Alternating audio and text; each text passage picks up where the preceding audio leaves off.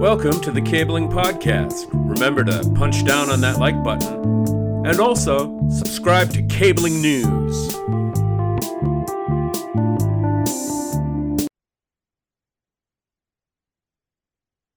Hello, uh, thank you for joining us. We're here today with Jeff Heynen, VP of Broadband Access and Home Networking at Dell'Oro Group. Uh, thanks for joining us, Jeff. Thanks for having me. We want to get into your recent blog article at the Dell'Oro Group uh, website, uh, a forecast uh, look into uh, what we might expect uh, in the broadband and fiber broadband sphere for broad the broadband access and home networking market in 2023, going forward in 2023. But before we look ahead, uh, let's look back. And I wanted to ask you, what's your assessment of 2022 in the context of cable MSO's broadband initiatives?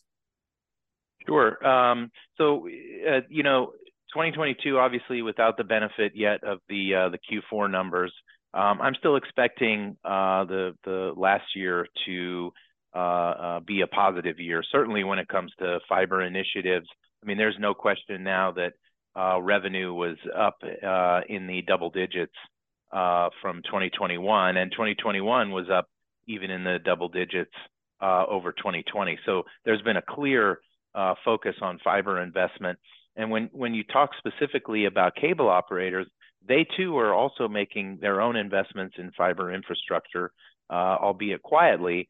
But um, you know, we're seeing a very steady rise in the purchase of remote OLT modules uh, to be placed in existing optical node locations to start peeling off uh, fiber subscribers, uh, you know, in competitive areas um, and in in uh, markets where it makes sense uh, to begin offering services uh, or fiber services, particularly in new build scenarios.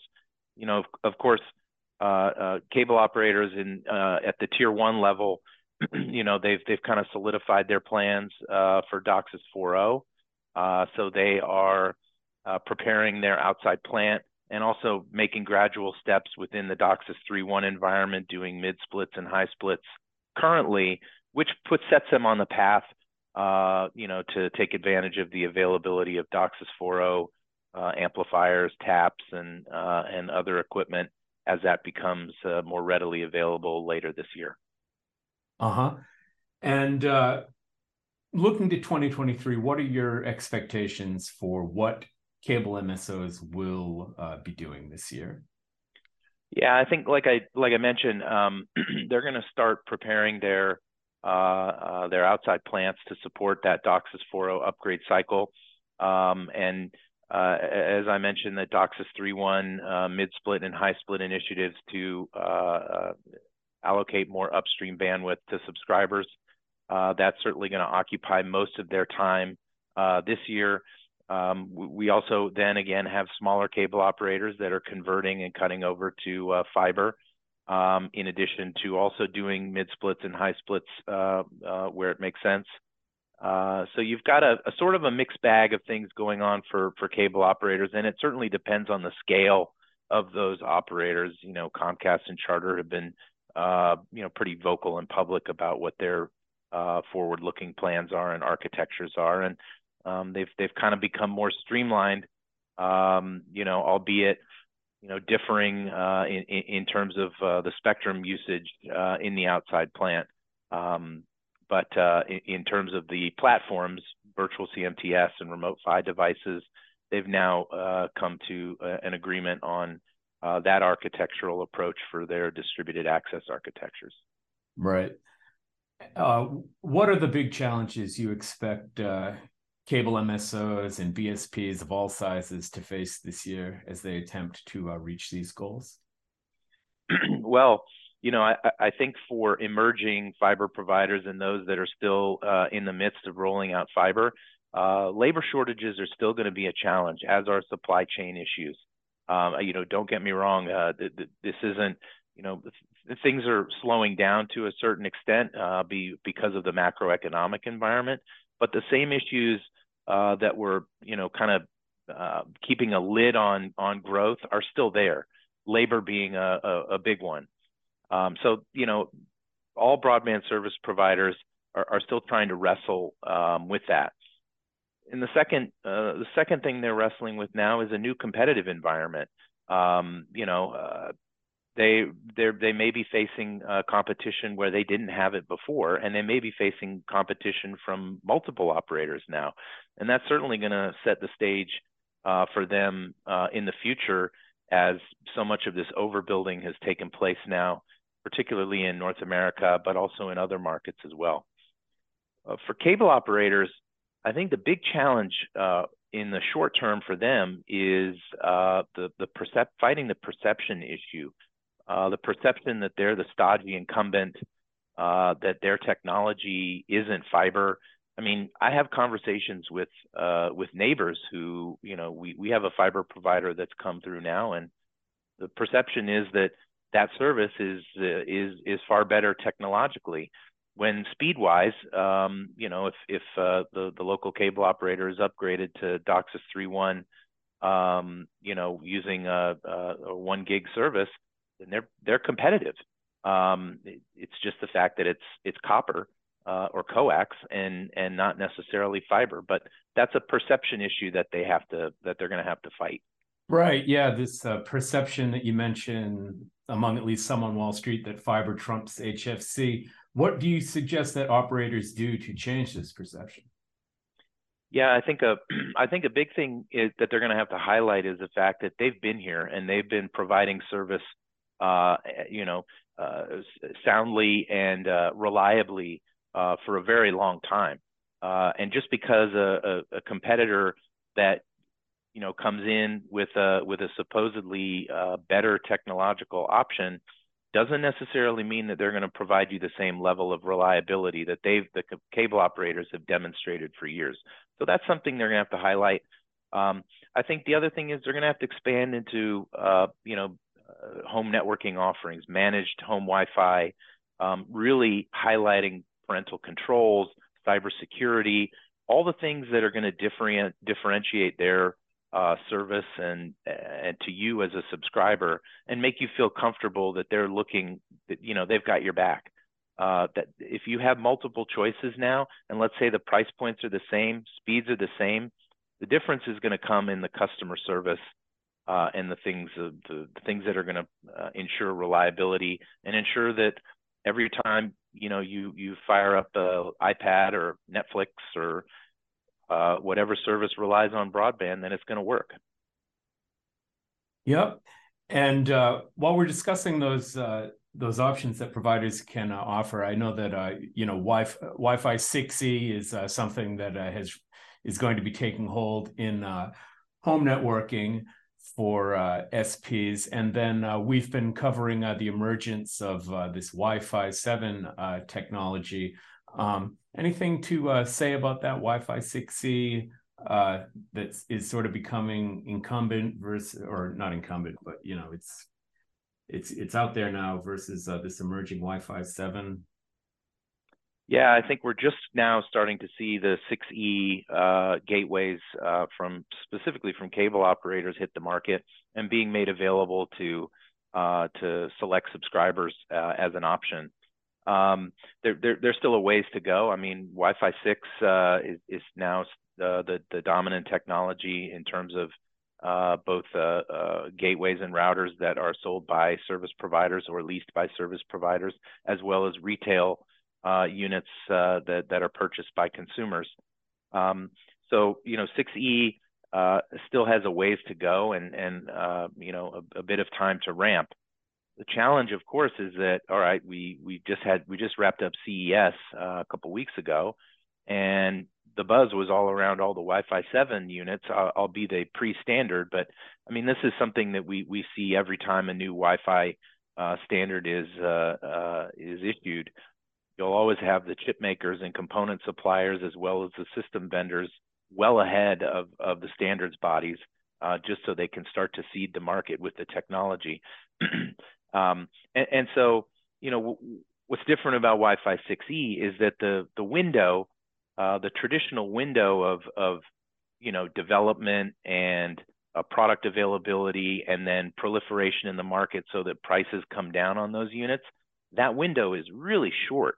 uh, because Wi-Fi 7 is already breathing down its neck. So, you know, I, I really think that operators, service providers, and and uh, you know even the the the uh, CPE vendors that are focused on the retail side, they're really looking towards Wi-Fi 7 as that really big next step for them. So they're trying everything they can to hasten the delivery uh, and introduction of Wi-Fi 7 into the into the market.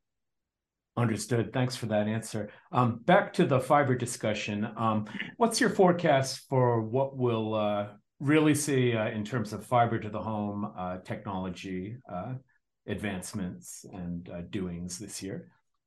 Yeah, so I think uh, again this year is going to be a tale, at least in markets outside of China, of two technologies. GPON still is providing the kind of the the foundation uh, for for most fiber to the home deployments. Uh, but we're seeing uh, an increasing deployment of XGS-PON for you know multi-gigabit services to subscribers, and that that's the way things are going to look for the rest of the year. I still think you know we'll we'll probably get to the first half of the year. GPON ONTs uh, will will still largely be the the dominant uh, CPE technology of choice, and then by the second half of the year, uh, in some markets, particularly in North America, we'll likely see uh, XGS-PON ONTs sort of take over uh, in, in terms of overall unit shipments. Okay, understood. Um, we have a new Congress in place this year with Republicans calling for increased oversight of broadband funding programs. Do you see any of the programs as being in jeopardy? Oh boy, uh, oh, it's tough to to answer political questions and and how they impact the numbers, but certainly when you've got so much uh, subsidization uh, on the table, um, you know, I, I'm not sure that the the the changes in the the makeup of the the House are going to really have an impact on the programs that are already out there. I mean, look, the the the programs just being by nature government programs are going to take a long time anyway. We're already starting to see um, you know, some uh, arguments around the BEAD program and whether fixed wireless, unlicensed fixed wireless should be included or not. Um, there's a lot of heavy lobbying on both sides by Fiber Broadband Association and WISPA, logically. Um, you know, personally, um, I, I, don't, I think the delays uh, that we've seen historically in these massive uh, uh subsidization programs uh, like CAF, CAF2, even going back to BIP and BTOP in the broadband stimulus days of 08 and 09. I mean, some of those uh, some of those uh, uh those funding uh, mechanisms haven't even wrapped up yet. Uh, so it's just going to take a long time anyway, and I don't think you know the the makeup, the political makeup of the of the House is going to have much impact on that at all. Thanks for those insights. Uh, well, the goal of those problems uh, programs, sorry, is to make uh, broadband access ubiquitous. But assuming they achieve this goal, um, what happens to the broadband market then? And uh, when might market participants have to concern themselves with this? Well, uh, I, again, I think we're uh, at least in the in the North American market, we're still a ways away, uh, many years away from actually reaching, achieving that goal of of truly bridging the digital divide. And uh, you know, that's not just a question of um, of availability; it's also going to be a question of affordability. Um, so I think, you know, once once all is said and done, and the the money has been distributed you know, there, there's certainly penetration rates are going to increase. Well, availability rates of, of broadband are going to increase, but we're still going to deal with the issue of how do we get families uh, in their homes and and uh, uh, students to be able to afford a broadband, uh, you know, a valuable broadband connection into the home so that they can use it uh, for uh, its intended purposes.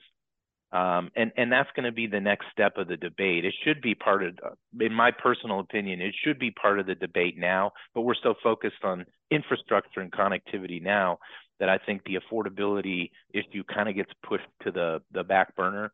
And so operators, you know, during COVID, they were good about, uh, uh, you know, offering lower price and and you know making uh, connectivity available. But then those programs went away, and I I, I kind of feel like the next step is how do you, if you truly want ubiquitous broadband, how do you how do you judge the economic impact uh, and and make it truly available to everyone? Thanks for that answer. Um, I want to take you uh, for this uh, last question back to uh, your blog. Um, mm. You say we see subscriber growth slowing, which will bring ONT growth down to flat or single digit growth. Now, given that growth will slow overall for the broadband market, do you believe that we'll see reduced growth uh, uh across the board, so to speak, or will uh, certain segments, uh, such as ONTs, uh, dip more than others? Well, um, so there, there, are a couple of answers uh, there to your question.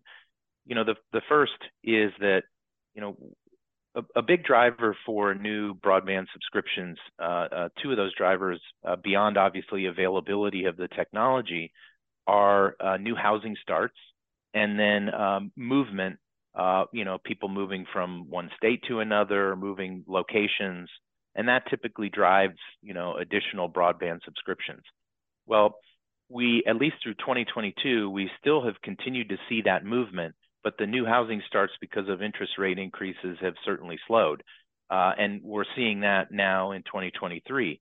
So my expectation as I model you know what the demand is for uh, CPE to t- turn up new subscribers, maybe you maybe you can do with less uh, this year because that movement and those new new homes aren't being built at the same rate that they have been over the last two years, and that's just inevitable, right? Um, we, we've seen phenomenal growth, like unprecedented growth over the last two years in, in broadband spending. So there there was naturally going to be a point in time where it was going to come down. The rate of growth was going to come down. I want to be clear that I still expect broadband spending to increase this year, especially on fiber broadband. I mean, no question. There's still this replacement of copper networks that's happening. There's still so much investment uh, that's still to be had uh, because of the labor and, and supply chain issues that are now being pushed into 2023 and beyond to support those uh, uh committed fiber uh, rollouts. So I think that's important to note is that on the on the one hand, you've got the macroeconomic conditions slowing things, but at the same time, you've still got this buffer of subsidization and already commitments uh, to expanding fiber networks, uh, both in new areas as well as overbuilding existing DSL networks. Thanks. Well, Jeff, thanks for joining us here today uh, for this talk, and we'll continue to look to Dell'Oro Group uh, this year for all of our uh, industry analysis. So uh, thanks again. All right. I appreciate it. Thank you, Matt.